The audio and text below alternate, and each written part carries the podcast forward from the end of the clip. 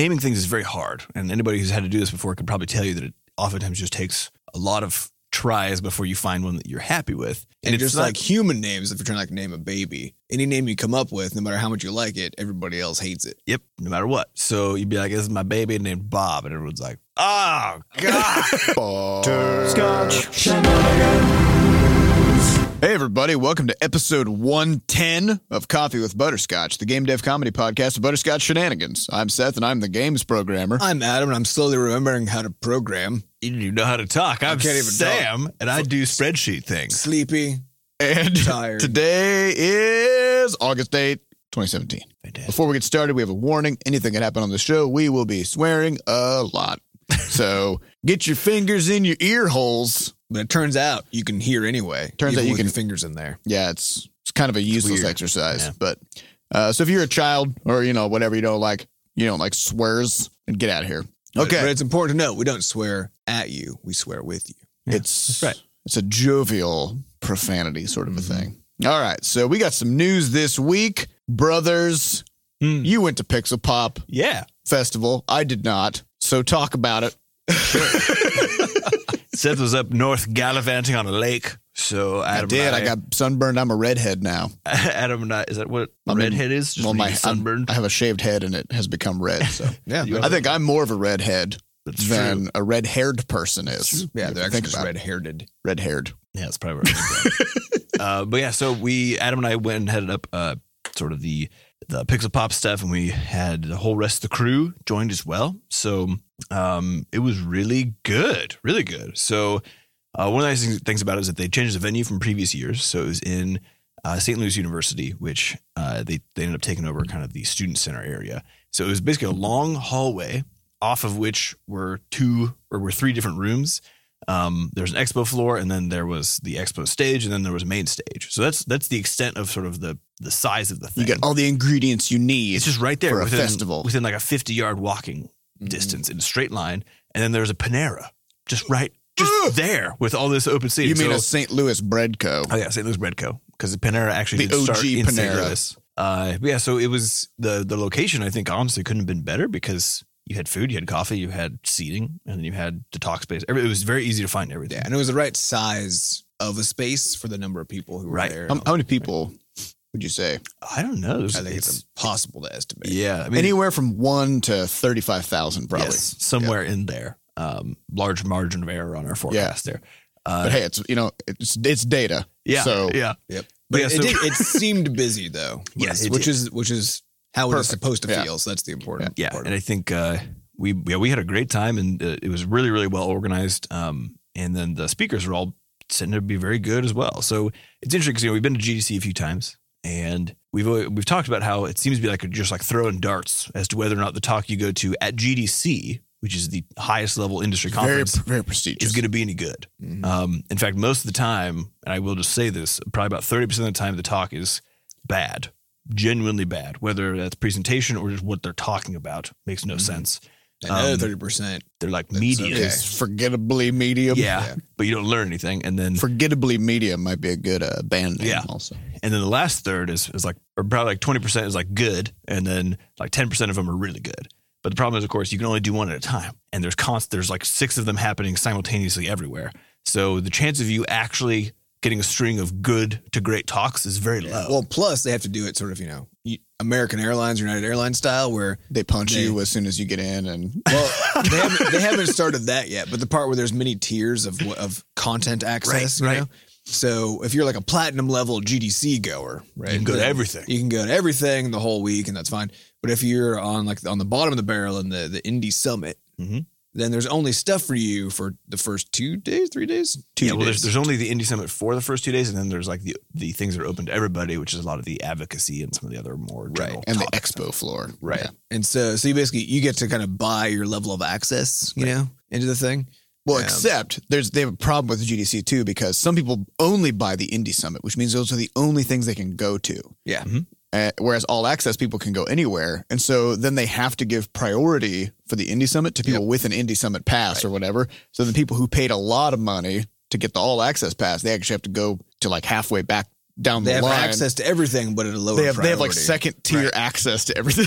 It's interesting, but It's I a think problem. it was nice at, at Pixel Pop because there's there's only two tracks of stuff happening at once, right? Um, all the talks that I went to were good. All the panels that I went to were good. So there didn't seem to be anything where I was like, "This is a horrendous use of my 40 minutes" or, or whatever, which has happened at literally every other Although- conference I've been to. So how was many of them did you go to though? I think I went to six things. That's pretty good actually. So I feel like good it's sampling. That's a good sample. Yeah, Um, I didn't go to very many, so I don't. I don't. I'm not in a place where I can judge. yeah, I'm Out judging were- all the so time. would you say this was a a very well run yeah, yeah, yeah. It was that, a- would, that would be worth coming to next year? Yeah, absolutely. It All was a really successful event. I think on top of that, it was really it was interesting for us because we don't so you know we have the podcast, we have our our fans of our games, but we don't actually get to interact with our faces with people hardly ever. Um, and this was one of those rare things where we got to actually meet a bunch of mainly devs actually who either listened to the podcast or uh, really wanted to come chat with us about something because they played some more games or whatever. And it was it was really weird and nice to be able to see that the stuff that we're doing is having an impact on people. Um, and Monique said so. Monique came and she was on a panel as well about uh, work life balance and that sort of thing. And she got to talk to a few people afterwards. And we had one guy, uh, Alexander, who drove from Connecticut to come to this thing so that he could hang out with us on Saturday. Um, and I think for her in particular, she's never had fans before. It's a humbling experience. It's very humbling and very great. And so uh, there there was a couple of those moments strung throughout, whether it was devs or or fans or whatever else, who would tell us about stuff they heard on the podcast or just say something about how the things that we're putting out there, which we again we tend not to know if they matter, which is an important note because we are literally right now broadcast. Yeah, well, what we we are get in a basement right yeah, now. what we get is a view counter, right? Yeah. We're just like, oh, this many listens, and then yeah, there's what no is it- what is that? I there's don't no know what that impact means. metric, right? so uh, it was it was really nice, I think, for that for that reason. And Yeah. the, the event was well run and it was just good. So I'd say, um, and I think they're doing it again next year. So if you're if you're wondering what to do around this time next year, definitely get it get it penciled into your calendars so you can come see it. It's a good time. No, pin it into your calendar. Well, not paying it yet because we don't even know what the dates are. Just block out the month. Yep. Or actually, I guess last year it was in a different month, so block out two months probably. yeah. Um, Gotta be yeah. safe. So I'm, I was kind of bummed. This was like, this is my one definite weekend every year that I'm gone, and it just so happened that Pixel Pop got moved this year to be on the same weekend. So sadly, I could not be there, but next year, Mhm. I hope. We'll see. Uh, all right. So we've also been working on game names. Oh God. So this is something this is something that we didn't have to think about as much in the past because we were a nobody. I'd say we Well, probably it's- it's- should have. yeah, We that. no, we should have, Yeah. but we we had the luxury of having so many other pressing things that we just said fuck it and just did stuff. Right. Yeah. Uh, but I wouldn't even say it was that. It was it was just literally We didn't know. it was just literally ignorance. Right. Right. Yes. It was just like we didn't have time to not be ignorant, and so we got to blissfully Choose a name. choose So- a name. Well, and I think that- I think we got lucky enough with so for example, Towelfight Two, The Monocle of Destiny. Not gonna run into very Yeah, many we're fine. trademark problems. Yep. Quadrupus Rampage, completely made up. Yep. Not really gonna run into issues there. Um Crashlands, we definitely could have run into some yes. snags. So the, the basic problem is this: is that when you're when you're coming up to a point where you actually want to start talking about your game, which is where we're at, um, you need to have a name for it, right? To be able to have people be able to talk you about. can't talk thing. about it otherwise. so the problem is that uh, I think Steam just released their numbers for how many games are coming out now a week, which is like 200 something on Steam. Um, there's you know 700 a day on mobile. So in other words, there's like there's around what 5,500, 6,000 names being used every week, Mhm. And pool is- Fortunately, most of them are just some combination of candy and a saga or That's something. true. So That's or uh or Call of Ops, Black Mhm, right. Edition Duty, Yep. or Or- Assassins, or somethingy something else. right. So a lot of them are just remixes, just anagrams of other. but uh, but the problem we've been running into is that we'll you know we'll take we'll take some time and naming things is very hard and anybody who's had to do this before can probably tell you that it oftentimes just takes a lot of tries before you find one that you're happy with And it's just not- like human names, if you're trying to like name a baby, any name you come up with, no matter how much you like it, everybody else hates it. yep no matter what so you'd be like this is my baby named Bob and everyone's like oh I watched, they'd be like, I watched Bob's Burgers once, and I, I hated it. yep I have an opinion about that Mhm. and you're like I'm starting to not care because Bob is his own person you know Bob a little person Bob is going to define himself. That's right. right now, he's just shitting his pants. But So- later, we've talked about this uh, this in, in what's called an early stopping problem in uh, both decision making and computer science. And this is actually what Adam's talk was about at Pixelpop. Mhm. So just to really quickly paraphrase it, early stopping is equivalent to essentially the good enough principle. So early stopping is deciding at which point you will stop trying to do a thing, like say for example, generate more names when it comes to uh, naming a game. And the reason you want to set one of these things is that you can you can spin your wheels on this forever. And in fact, we have. So with this game in particular, we've named it now I think twice, Mhm. and then after those naming sessions had like gone to you know ask a lawyer like hey can you go look at trademarks for this and see if we're good and the first one was just no good because of trademark problems the second one didn't have a trademark but there's a band with the exact same name that is still active mm-hmm. Nothing else has the name. Nothing else Just has this the name. one band. and we know like they're not they're not that successful by any stretch Well, they're they're like a, a local performer. Like they don't, Right. they don't go like tour nationally or anything like that. So their their reach is pretty limited. so we know that because of what's going to happen if we start promoting that name with our game that we will just bury them in the search results Mhm. I mean, you get like six articles deep plus, you know, a reference on our website and then the actual website for the game. And they're already at the bottom of the page, if Right. not further. And that'll only and of course, increase. yeah, as we promote the game over a year or whatever, Right. it's gonna be they're gonna be on like page eighty. right. So that So we're like, bad. that- yeah, we don't not- want to crush some random band Right, on, so the, that's- on Google. It's no good. So went back to the drawing board again yesterday and came up with another list of things. But it's the same thing where Well, and we've been kind of trying to avoid having to just make up a Words. word entirely, but uh, and, and our lawyers told us too. They were just like, Just the only way, the only way that you can get through this without avoid this. crushing some other business on accident, or without making yourself a lawsuit target, or more likely both, Mhm. or Yeah. being crushed by some other or business. being crushed by some of their business via lawsuits. what about the name It's just make up Overwatch? name. Mm, I That like pretty it. good. Yeah, right. yeah. I mean, I I've think never heard of like anything. there's this tiny company Blizzard that's using it. I think. Yeah, we'll just we'll just Yeah. crush them. It's fine. Yeah, it'll be- but yeah, so uh, so we, we've been running this problem, and so it's been it's been an interesting uh, I don't know couple weeks because it's sort of like you do you do a bunch of work, you get very excited about the name, and then we use it internally for a bit while we're waiting for the the response from the lawyers to come back, and then inevitably it's been like, oh yeah, probably no go, and we have mm-hmm. to gotta cleanse your palate because the thing is also names like Seth was talking about earlier. You know, if you name a baby Bob at at the moment of that baby being named, Bob means nothing to everybody else. Bob means only what the other Bobs are that they've known in their life, right? But It's up to Baby Bob to Exactly. come in, and define it. Define, define its name. define what it means to be a Bob. right. And so actually the truth is that a lot of the power of a name comes from the marketing after the fact, which means that to a degree with this early stopping idea, so what we're sort of aiming for now sound good enough. sound good enough and not have any like crushing of other companies, us being crushed or trademark problems. Yeah. Um, which turns out to be hard to do. So Yeah, well, but but especially because there, there's a lot of things we have to consider when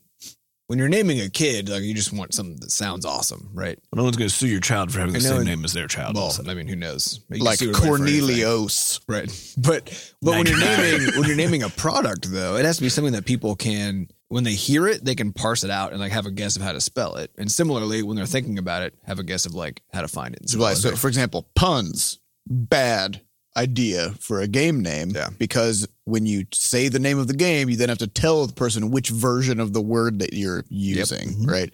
So Yep. we talked about Or like for hom- example- homophones. Yes, we talked bad. about like bite buddies, Mm-hmm. Yep. but B Y T E. Yep. But then we would have to say that every Yep. time we Yep. told people about Yeah, it. if you have to spell it out for somebody to be able to find it, then it's and also, but even just stuff that's kind of that doesn't flow really well off of anybody's tongue because of all the language differences and and uh, and not even just language differences, but just regional dialect differences, right?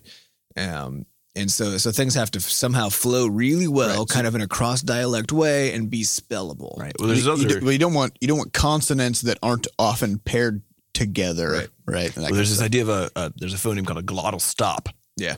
Which is when you when you gotta like you throw your tongue back and like stop it and you from slap happening. yourself in the U. and you can't if you You- put two of those sort of back to back inside of one word, then it gets there's like a lot of sort of start and stopping stuff happens. hard- so hard the whole say. idea is that you got to like it should feel good, it should look Mhm. good, it should sound good, and then uh, on top of that, be like at least at least pretty spellable. and fairly spellable. Right, as long as it's very memorable, then like some of the times you can get away with some of the spelling stuff, as a lot of companies or have done. or if the the thing is weird enough that we can buy the domains for all the alternate spellings as well, and not have that be a hundred thousand different options. exactly. So yeah, it's but been, it's, yeah, stuff like T's and D's sound the same when you say them, you know. So there's all Mm-hmm. this stuff that it just becomes really hard to come up with a really good yeah, it's a pain. name. it is.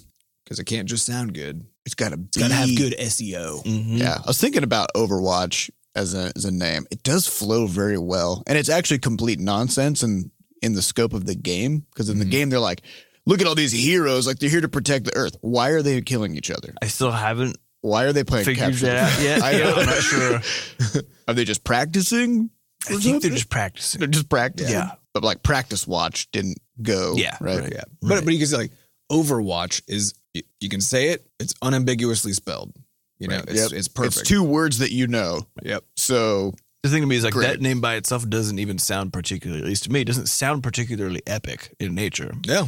It's Nope. the marketing that they've Exactly. done now that has sort of bound that in, right? Yeah, and that's the key is that trying to find like just a name in sort of in isolation, which is a lot of what we're, what we're doing. We're trying to come up with a name, you're just like listing all these ideas and putting words out. Uh, it makes it that you feel like the name has to be really epic, but having a really epic name almost guarantees you're going to fall into this trap of it being not spellable. Okay, so this is this is really interesting because this is something I was I was actually talking to Sure yesterday because so we're we're in the process of of doing a big content push in our current game. And uh, content push means like let's say let's say you're one of the developers of like early WoW, right? Mhm. And you're like, we need swords, we need swords in this Right. game, Like, right? We got the systems done. We're we got just we got the ability for characters to hold swords. We need some swords. So your art team is going to crank out like 30 swords. They're all going to look very different. And when you first put them in the game, they're just going to have some stats. Like this sword has like 10 stamina. This sword has 11 stamina, right? And if you look at it sword by sword by sword, you're going to be like, who's going to give a shit? Mhm. Like, why should people care about all these swords. like this is why I can't play Diablo. Right, except what then what happens is then you go, well, this sword here, this sword, you have to go through a 14 quest long chain to get. You have to learn this story of mm-hmm. this ancient prince. Then you got to summon a wind lord in a 40 man raid and mm. spend weeks mastering it. And then you kill it. And then you get Thunderfury, Blessed Yeah. Blade of the Windseeker, right? And then it's like, oh, that's a really badass sword, right? But really, it's just like it's a sword. slightly better than other swords, right? But it tells a story now. It has a story now. So you you've taken this thing that's like it's just a generic It's thing. like King Arthur's sword, you know. It's like it's in a fucking rock, It's just a sword, you know. but- But it's just his sword. Well, yeah. we've talked about this. Excalibur does nothing interesting in the whole story. If Yeah, It's I just mean, how could it? It's just a sword, Right, You know? but we talked about this when, uh, with the development of Crashlands too, because until we put the story in, that was the situation where, um, you know, you you're just you're essentially just crafting the whole. If there's no story, you're just crafting, and everything is kind of the same. But as soon as you wrap it up, and you're like, oh, I had to go do this thing for Gabby in uh, in Barnapole uh, to take care of this thing. I got a weeble wobble of Hugo out of it, Mhm. um, and it was this like a little goofy spying quest. You again, you have a story wrapped up in that, so that item has differentiated and more value than Yeah, and, like, and. Terraria pulls us off not not really extensively, but just enough by having NPCs that unlock you know Right. new parts of the content Yeah. that you have to then go discover in the caverns and you know and yeah Yeah, so it's really easy in dev, like when we're coming up with names or coming up with like new creatures to put in the game or new items or spells or whatever, to think about those things in isolation and just be like, ah, these aren't that interesting, right? But it's actually our responsibility as developers to just imbue things with meaning. It's kind of like Uh, the naming thing. Yeah, exactly. Yeah. Same problem. So it's it's a pretty cool parallel, I think. Um, so we'll we'll be seeing how this new name comes into fruition and whether we can Yeah, I actually mean, start using it. yeah, the goal is to get it as soon as possible so that we can I want to be able to talk about start this talking goddamn about the Well, game. this this is for the game that was formerly Snuppies, correct. which now we're actually on version 40. It has differentiated So quite is- far from the original. It is uh it has evolved, Mhm. we'll say. yeah yeah, it's looking really good. We want to start like showing it Yeah. to people, but we can't. Yeah, Um so That's also we have so this this past week we wrapped up Spearmint Summer, which was a 4-week experimental phase where we said we're going to do a 4-day work week. Uh so 8 to 4 Monday, Tuesday, Wednesday, and then 8 a.m. to 8 p.m. on Thursday, which is we used to do sporadically this 12 hour workday thing, which we would call a jam day, where basically people would find like big problems that they wanted to tackle and and do those on a jam day. So now we just said every Thursday is a jam day, and then it's three day weekends. So that has shifted our work week from 40 hours to 36. That's sort of like in office time, right? Granted, we all tend to do a lot of other stuff on Fridays and weekends. Um, so how has that been? What do we think? Yeah. Where what's our where's what what do? Well, I think so. This is an interesting thing because people don't oftentimes consider the the actual sort of structure, the meta level structure of their work hours to be an important component of how they get work done or whether they're getting work done. And of course, you can, a lot of people can, you can see this when it comes to people who say, like, oh, yeah, my morning hours are more valuable, right? People have sort of picked up on that oftentimes over time. Or they'll say, you know, after 2 p.m., I just do a variety of things are like wrap up things because I know my brain's like off because I ate a bunch of carbs for lunch or whatever. So people, I think they have a sense of it, but they tend not to, in a in a larger either studio context or a business context, ask that question about is the structure of the time that we're using for our people and for our company is that doing what we want it to do, or is there a different structure that might actually help us in some ways? Yeah, well, because it, for example, I, th- I think the best way to think about it is like every hour is not the same. Correct. And if you say we're we work 40 hours a week, no, you don't. Right. Maybe like 10 of those hours, you're getting a lot of work done. 10 of them, people are kind of scrambling, you know, whatever. Because you could also say we work 40 hours a week. We work every other hour for three days. Like, yeah, technically that's 40 hours. Nobody's getting shit done, right? Right. They're all sleep deprived. They're starting work, stopping work, right? Like that's useless time. Right. So, uh, so 40 hours means It doesn't very, mean it means very Right. little. So I think the the interesting thing about it is that our goal with the switch was was twofold. So one is that you know every morning when people come in, there's ramp up time every single morning where you're kind of you're getting situated, maybe checking your emails, uh, making your plan for the day, that sort of thing. So the question was, if we just don't do that one day, right, and take four hours and slap it onto the end of that day. So in the case of Thursdays. Um, Will that do something like give us a little bit of a productivity boost? Because of course you're reducing the amount of essentially daily administrative burden that's happening because there's one less day. So so that was one of the questions, and then the other one was, uh, will the three day weekends allow people to just take care of their lives such that they're more focused and just more in the office? So there's less like, oh, I need to go like take care of this bank thing because banks are dumb and aren't open after work, um, Or before work. or before work, or, or anytime. during lunch. Yeah, whenever you get there, they're closed. So the question was, will it sort of reduce chaos and, and increase the amount of time that everyone's in the office at the same time? Uh, and then we had a bunch of concerns with it, which is largely had to do with the fact that with a three day weekend, it's a big chunk of time. And with something like programming, um, there's there's a lot of mental work that goes into sort of building the mental scaffolding for a big problem that you're working on. And so the question was, might it be the case that after a three day weekend, if you totally disengage, that when you come back on Monday, you're going to have essentially more severe ramp up time because you've been gone. We'll all be kind of slowed down on Mhm. Mondays. Uh, and then there was just the general question of you know uh, people kind of getting what they want out of out of their existence, which is the ability to do things easier, which kind of is Yeah. So if you're like, I want to develop a hobby, I want to pick up woodworking, right? If you're working Monday through Friday and then you end up with like an hour or two Monday through Fridays, and then that leaves Saturday, Sunday to try to run errands and take care of other stuff, right? Mhm.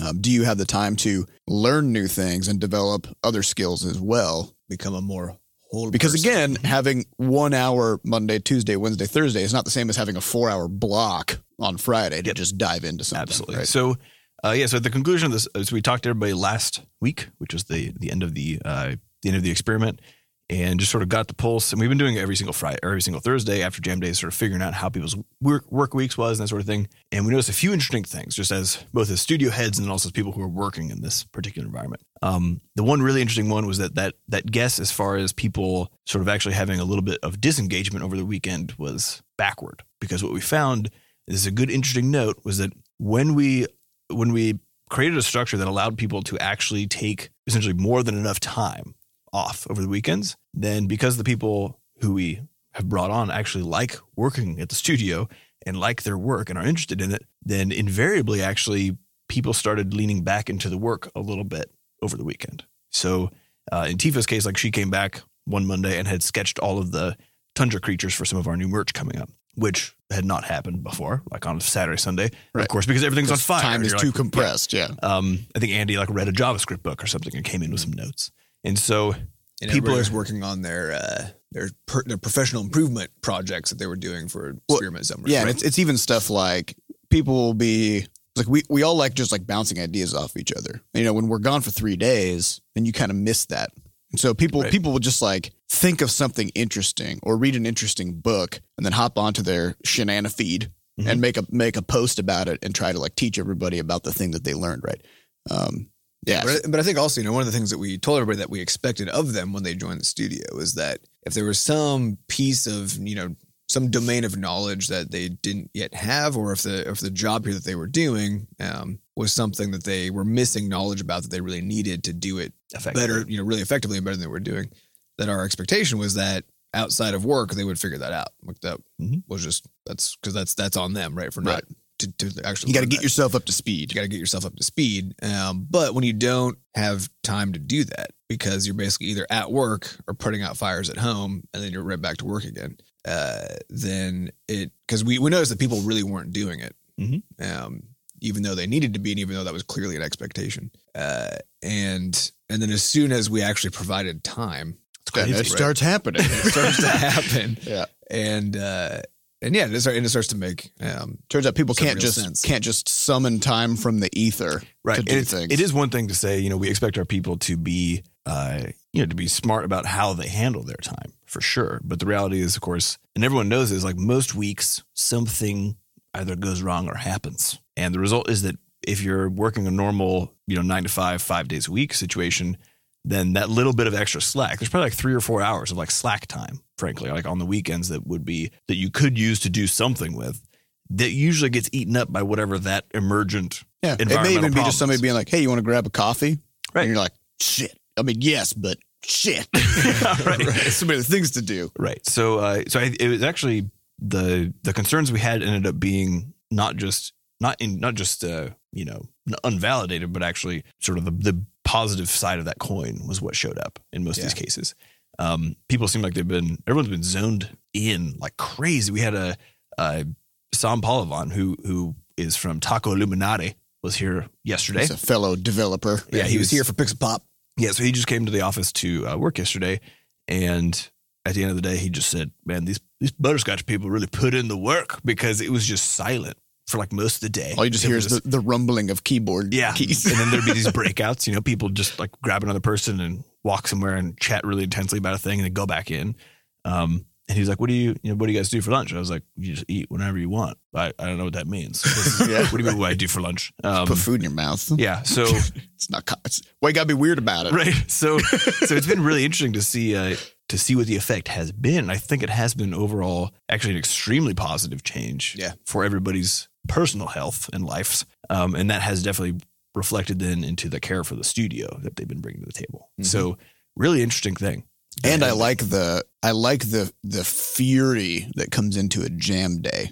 yeah We're like everybody comes in with this determination of like some crazy thing. Like they'll set some goal for themselves. Like I'm gonna make 15 of these. Or, Like. I'm gonna learn this new thing and try to get it done and deployed by the end of the day, right? Um, which you know we always overshoot. Oh, yeah. But I mean that's Oh, kind yeah, of we're always That's the point. but well, I think that's that is one of the interesting things though is that the week does feel compressed, the the, Yes. the work week, right?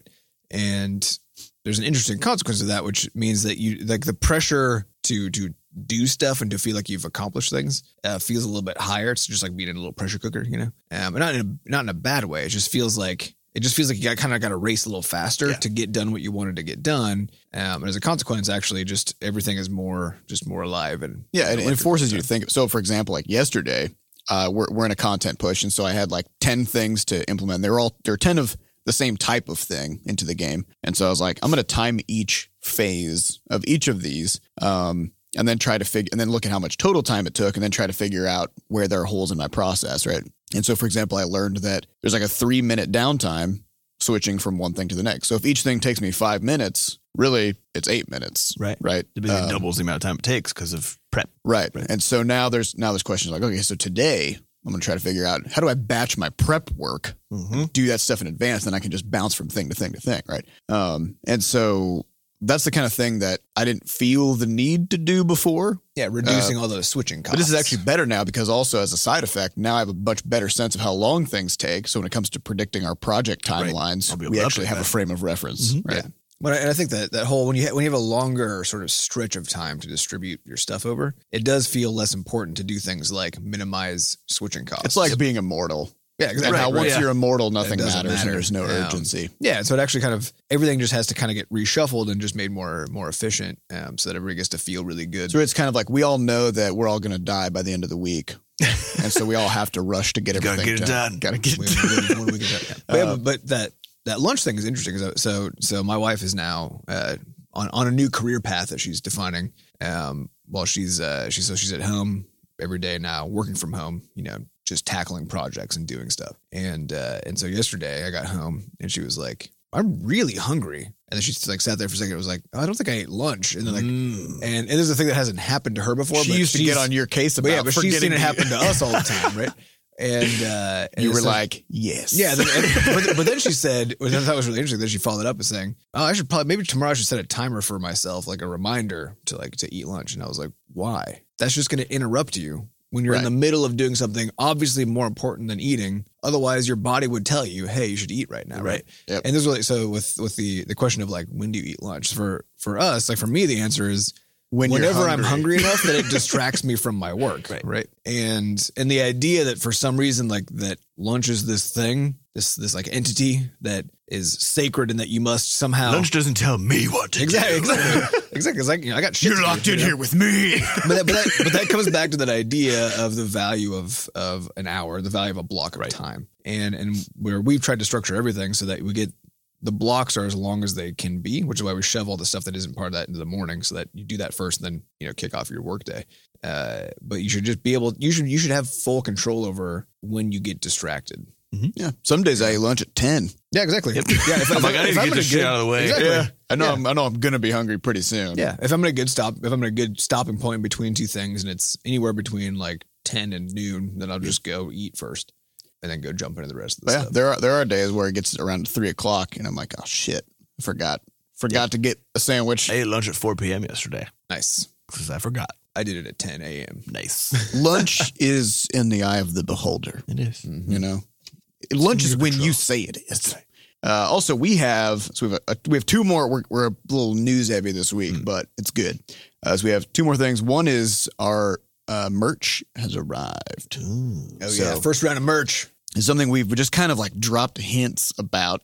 Uh, but we are we're opening up a merch shop for realsies. Uh, this is so we we tried to do this last year, but we made the mistake. So you know, I think it was last week we were talking about how you can't perfectly solve a problem the first time, Mhm. right? You you can't know all the variables, you can't know everything, and so you have to just do some kind of a thing that is good enough for now. Do a right? draft. So last year we started going through the merch stuff and we got buried in problems because we were like, we need we need a third party to handle our distribution. Right. We need to solve that problem now and forever. We need payment processing that we can handle payments from any country I and any we, currency. We tried to make it too good too soon. We tried to yeah, we tried to go all out on it and as a result, we burned out of it and then got busy with a bunch of other stuff and then never looked back. Right.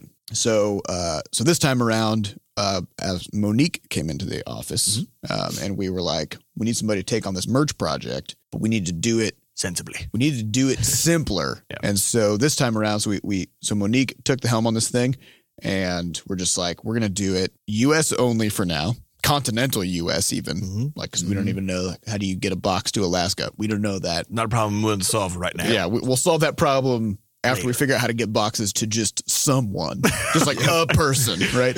Um, and so, and then we're so we're handling everything in house so that we can learn about the packaging and all that stuff, and so we can have control over the quality of the products and make sure we screen everything, which turned out to be important. Yes. We ordered uh, our first round of merch, and a, a lot of it came damaged, so we had to, you know, Mhm. fix that stuff. Um, but yeah, so we got stuff like we got a couple of mugs that have some phrases from the podcast and some like mantras of our There's, studio. uh, there's the can we not mug. Yep.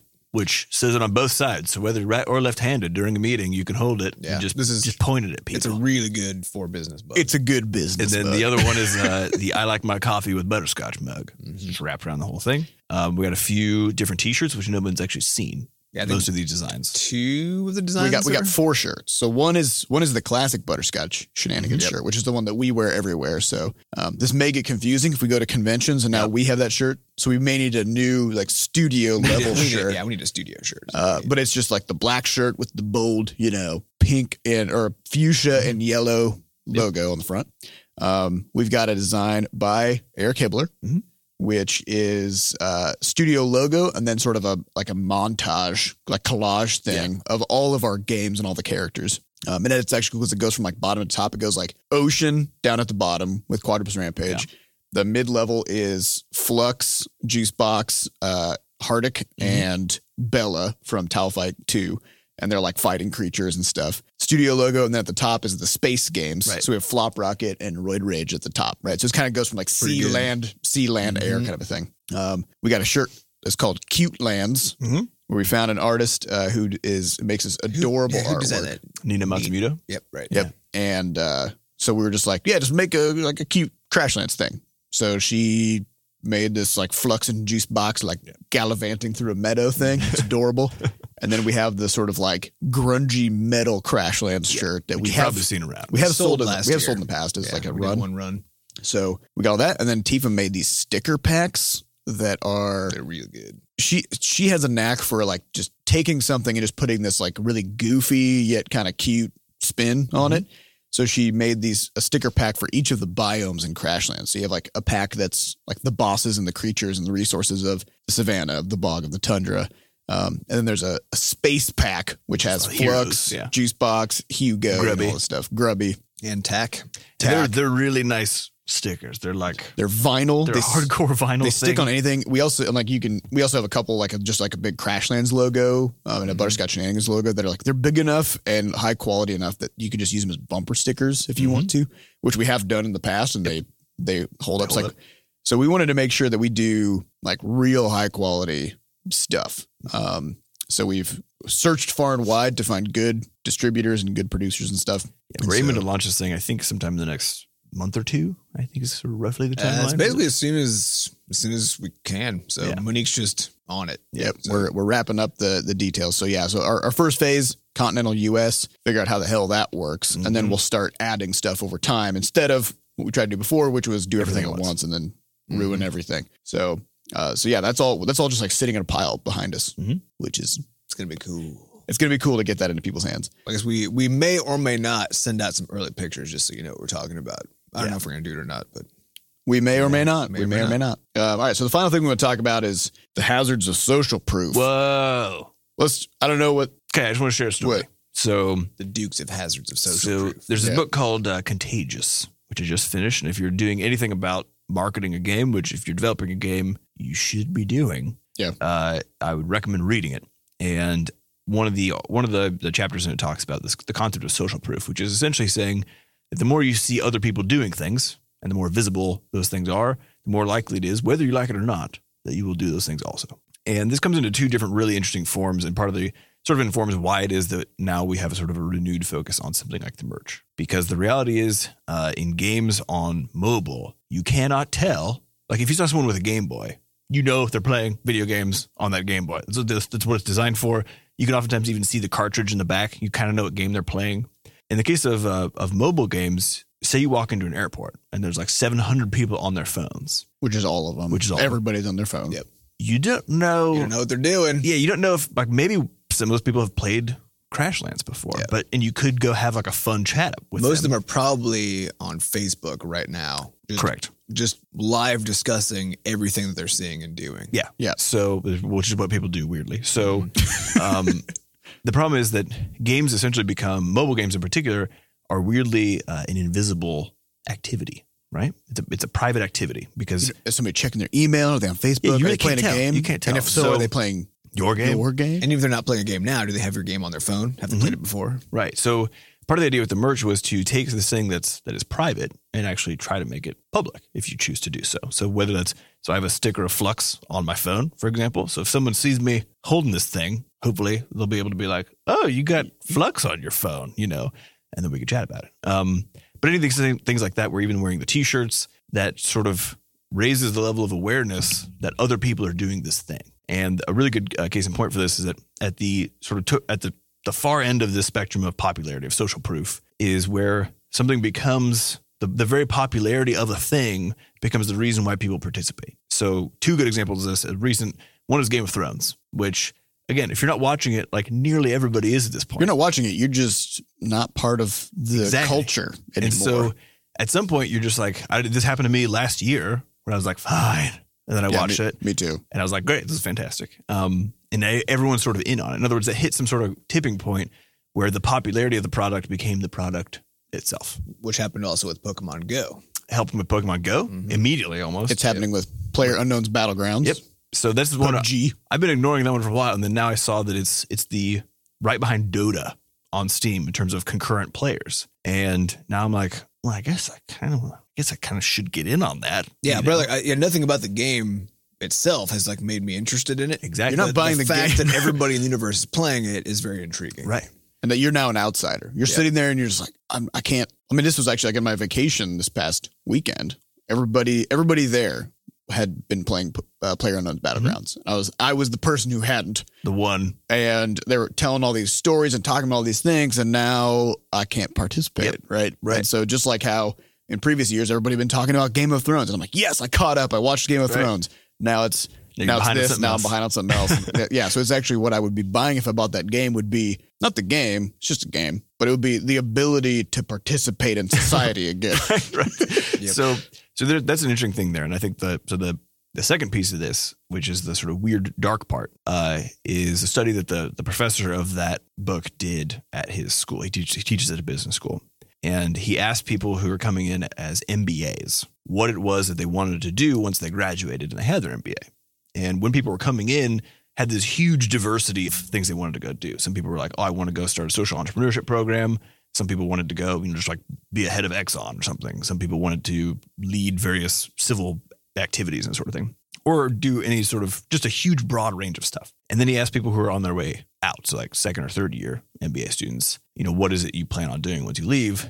And like 70% of them say consulting. And he says basically what happens is that while only a small, like marginal group of people at the beginning probably like 10 to 20% of the incoming class want to be consultants because that's sort of what's what's compounded by teaching and then you hear more and more people sort of talking about that and almost defecting to that camp that at some point it becomes what appears That's to be the thing you you do. do. right Yeah, that's actually a big reason why I left my MBA program after the first quarter. Mhm. Is I could see that everybody was getting hyper focused on one particular career path. And I was like, I don't. That's not I my don't get thing. it. Yeah, so I left. yeah so this is it's a But I very also real I wonder thing how many people do that because those people aren't going to be caught in the exit interviews, Correct. right? you just graduated. What are you going to do? Oh yeah, everybody else left, so right they're going to do different stuff. Survivorship bias. So Yep. it's a it's an interesting interesting problem. Something to just you know maybe ask yourself if you're if you're in a situation in which the the We're social basically proof talking around about you the homogenization that correct gets caused by by publicly visible by, things. by joining the joining the the bandwagon. Mhm. So you know if there's something that you're uncomfortable with, or even something you haven't, if you step back and you ask yourself, did I choose to do this, Or did this choose or did me? this choose me? Just ask yourself the question. And then, right, then- but then there's a follow up. Do I care? Do I care? Yeah. Where that? Yeah, Sometimes it's, it's fine. Yep. Yeah, because the thing is, like Game of Thrones, I started watching it because everybody else was watching it, and It's I really, good. it's great. Yeah. And now I'm like, oh, I understand why everybody's watching this. Yep. Right? And Sam so far has not yet joined the Rick and Morty bandwagon. Nope, But I'm holding out. But once he does, though, then he'll be like, "I wish I was doing this all along." Nah, man. Dude, the most recent one, Pickle Rick. It's pretty good. I got it. Yeah, I'm behind now. I'm like, damn it, there's so many things. How do we do it? All right, let's get on to some questions. Uh, these questions come from our listeners at podcast.bscotch.net. So if you'd like to get your question on the podcast, get on over there and slap it in a text box. Yeah. All right. First Yep. question comes from Babutube, who says, After a certain amount of time, members of your community will burn out and fall and drift off. Mm, like a candle in the wind. Yes. How do you Heavy feel wind. about this? And if you try to prevent it, how do you approach it? Mm. Well, I mean, we do have a podcast. This is where we keep people. Yeah. People who people who tried off. to leave. Yep. Yeah. you, can't, you can't hear the screams beyond the curtain of moving blankets. Yeah, we use their screams to generate electricity. Yeah. As people start to drift drift off, we throw a lasso around their ankle, tie them down, and we just have like a hot air balloon like we say, "You're not a kite." you stay grounded.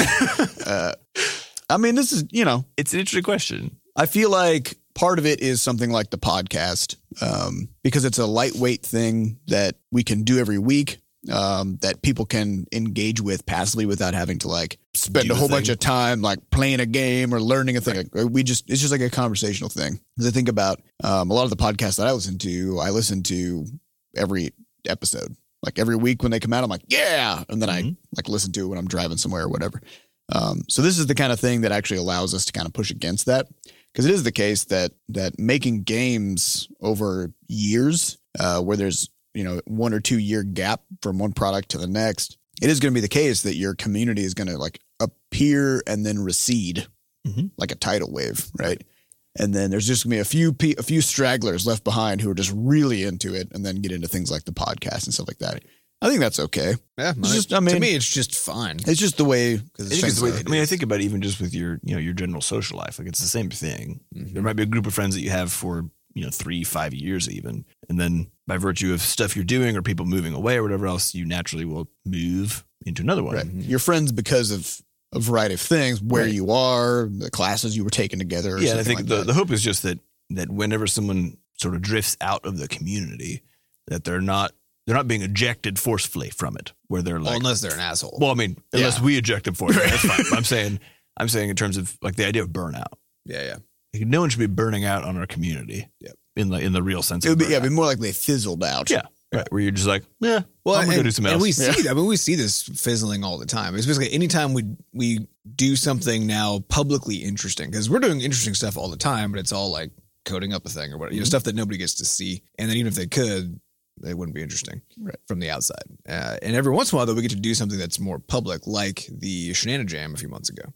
Where that all of a sudden, like the community that had fi- that had just fizzled out, you know, our, our Discord had gotten really quiet, our forums were really quiet, like everything was really quiet because nothing, we hadn't done anything publicly for a while, and uh, and then we do that, and all of a sudden it's really active and really you know Mhm. engaging again, um, and then and then we watch that also fizzle out again, you know, and, and it's just this constant. But it's always there's always residual people. There's always residual, right? right? Yeah. And Yeah. so so it doesn't just go away, just it just kind of gets quiet. And and in a lot of ways it's actually kind of nice for us because that means the times when we, you know, really engage with people because we're doing something that they will find really interesting are also when we spend a lot of time engaging with Mhm. those people. And What's then- important note, like all of us, like I love actually just hanging out on Discord and talking to people, but I don't yeah, because I know yeah. that if I did, I would not get anything done Right. most of the time. So it's nice that everything has this sort of natural cycle to it. Yep. And I think the, the most important piece is just that if someone does fizzle out, that they they're doing so just because they're moving on to something else interesting, not because of a negative experience, right? Right. I want it to be the case that anybody who has entered into our our you know realm of of influence or our communities just has a really good time, gets what they need out of it, and then if they don't need anything anymore, then They yeah, go we'll do stuff. We'll see you on round two. You It's know, kind of- circle you know, back. this makes me think of our conversation from a while back about push notifications, where Yes. we're like, you know, somebody if they want to play our game, they should, and if if they don't want to play it, that's okay, right. because their time is important to them, and we're not gonna like it. You know, 1.30 in the morning, send them a thing, be like, "Oh, your seeds just sprouted in Right. Crashlands, right?" Because uh, who cares? You know, like they should. If they want to have a good time playing our game and enjoy themselves, then that is on them Mhm. to to do that. And so, the same thing with the community. We're not going to twist anybody's arm. yeah, I just Come in, get what you need, it's just hang out, and have a good time. yeah, I hope you have a great time, and then you come back at some point when something else interesting that is like of your of your you know interest happens. Because part of it, of course, is we have the the group of people who ends up sticking around. They build relationships with each other, which is what keeps them around. Yeah. So like, there's a there's a little dev community now in our Discord that just hangs out, They just hang out in there.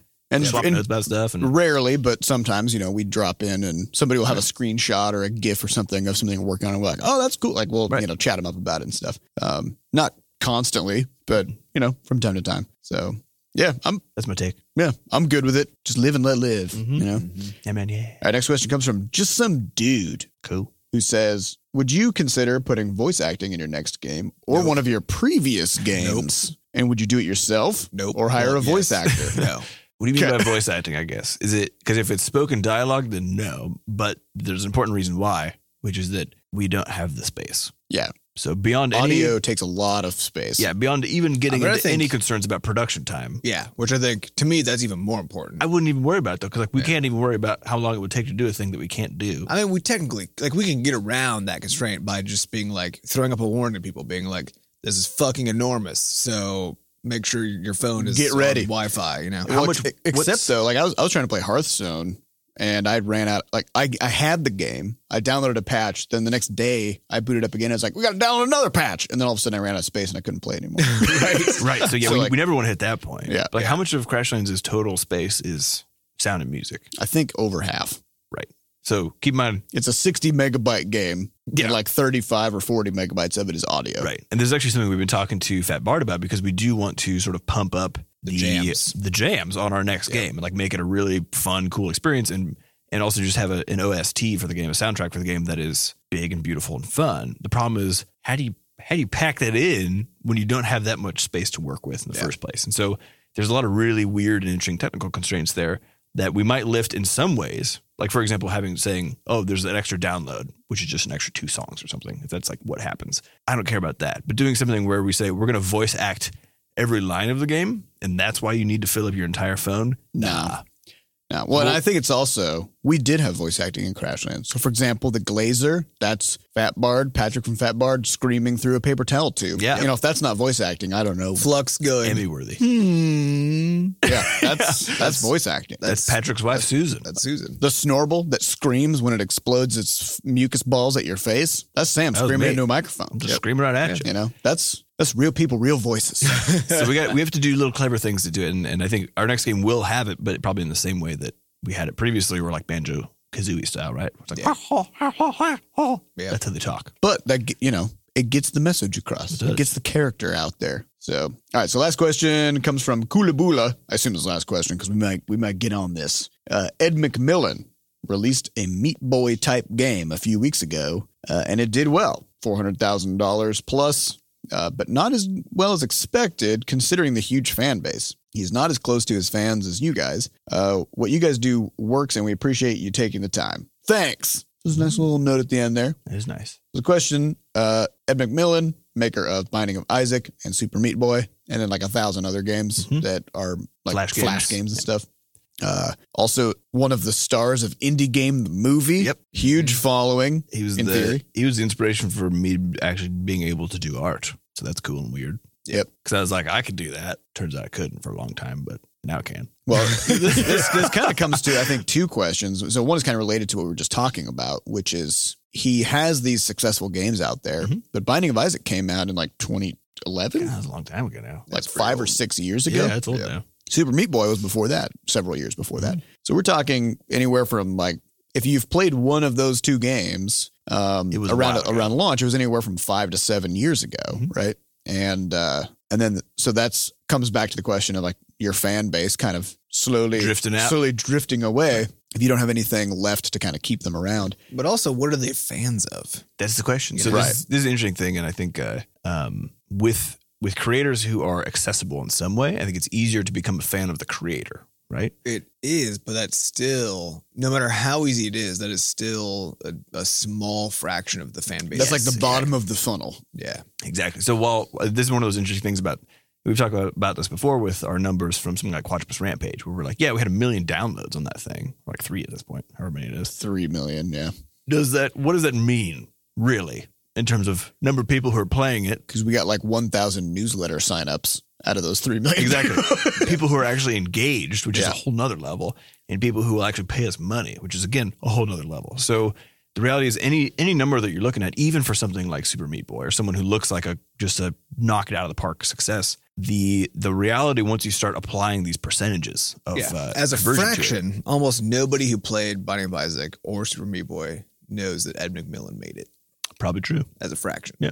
They may they may know about Team Meat, Yep. Right. maybe. Maybe. So the reality is that things that look very, very visible to us oftentimes are basically invisible to uh, the player base. And then on top of that, so so you have this you have this uh, this fraction problem, right? So like maybe one percent of your people, one percent over over the entirety of time. Which if he sold you know four hundred thousand dollars worth of, I think he gave fifteen bucks. Yeah. and it just launched on Steam only, correct? I think so.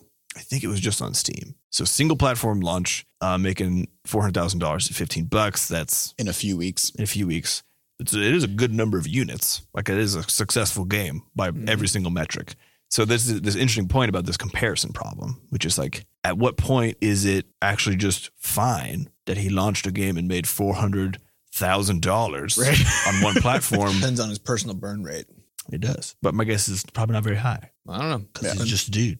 Yeah, but He's not One person can spend one lot of person money. That's true. can spend it in a But I think, but this is an interesting question, which is like, as you, as a creator, if you make something that's really successful, is it the case you're able to capture that success and roll it forward? And we've talked about this being our goal with stuff like Be a Scotch ID and the newsletter and this podcast and everything else is to try to capture some of that momentum and roll it forward. But if you're rolling it forward a year, two years, seven years, you're going to have some. Well, and, and I think importantly with stuff like Super Meat Boy or Binding of Isaac, there's no mechanisms in that game to allow people to be notified of future stuff. Correct. There's no newsletter. no newsletter. There's no there's nothing like B Scotch ID or whatever. You're not you're not. I guess Ed McMillen came up in the early wave of indies Mhm. where where being indie was just like an amazing thing by itself. And there were people who were just like, oh, indie games. That's all I play. Like that's where the real innovation is happening, right?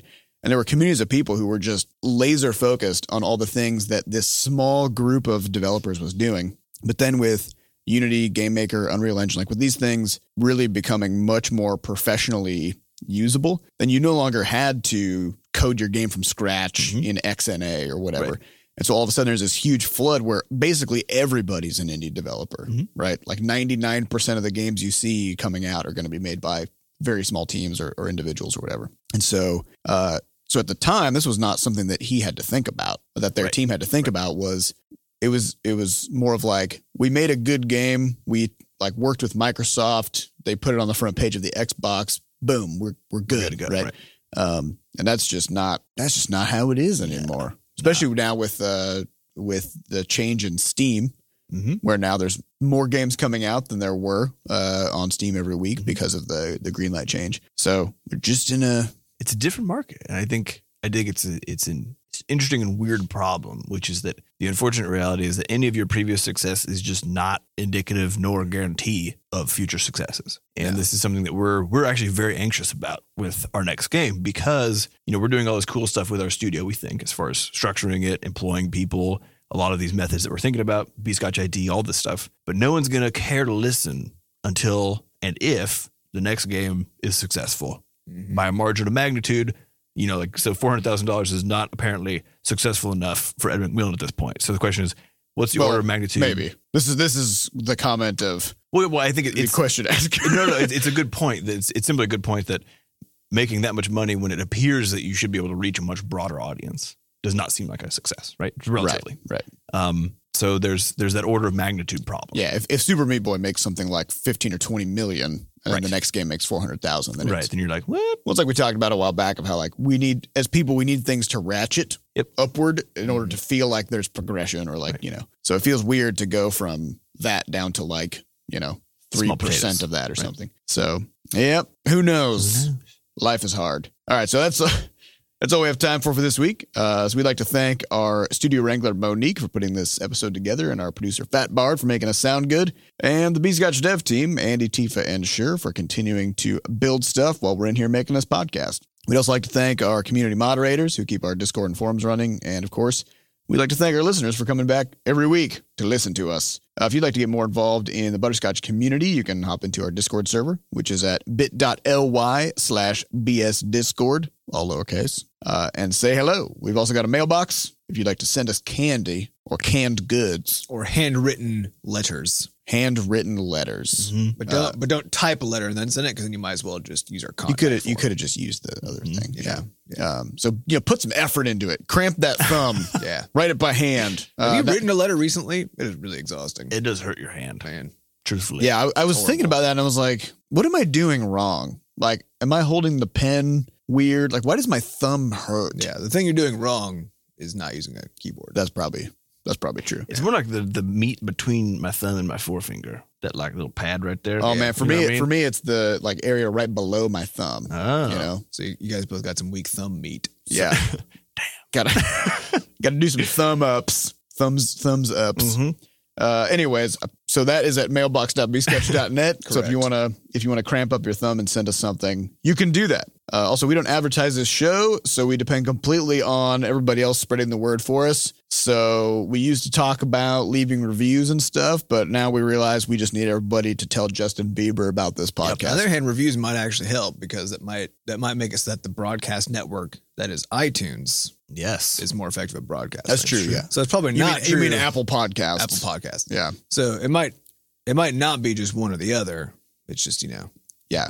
do all- everything do basically. Leave us a things, review, tell your friends, and then tell Nicki Minaj. Yeah. You know, about Nicki Minaj podcast. needs to know about his podcast. she's, really super into games. She's really in tune with the game dev community and all that stuff. Um, you can hear it in her songs. There's like it's there's a kind of a lot of, a lot of like subtext. Yeah. and the lyrics Yeah. about like butts and stuff. Yeah. There's, yeah. it's What she's talking metaphor- about it's metaphorical. Yeah, the, the butts are actually referenced to video games. Yes. specifically to butterscotch video games. Yes, exactly. Mm, Ooh.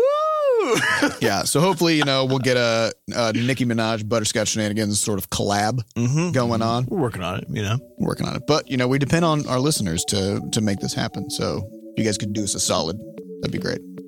All right. Thank you all for listening, and we'll see you next week. Goodbye. Bye. Bye.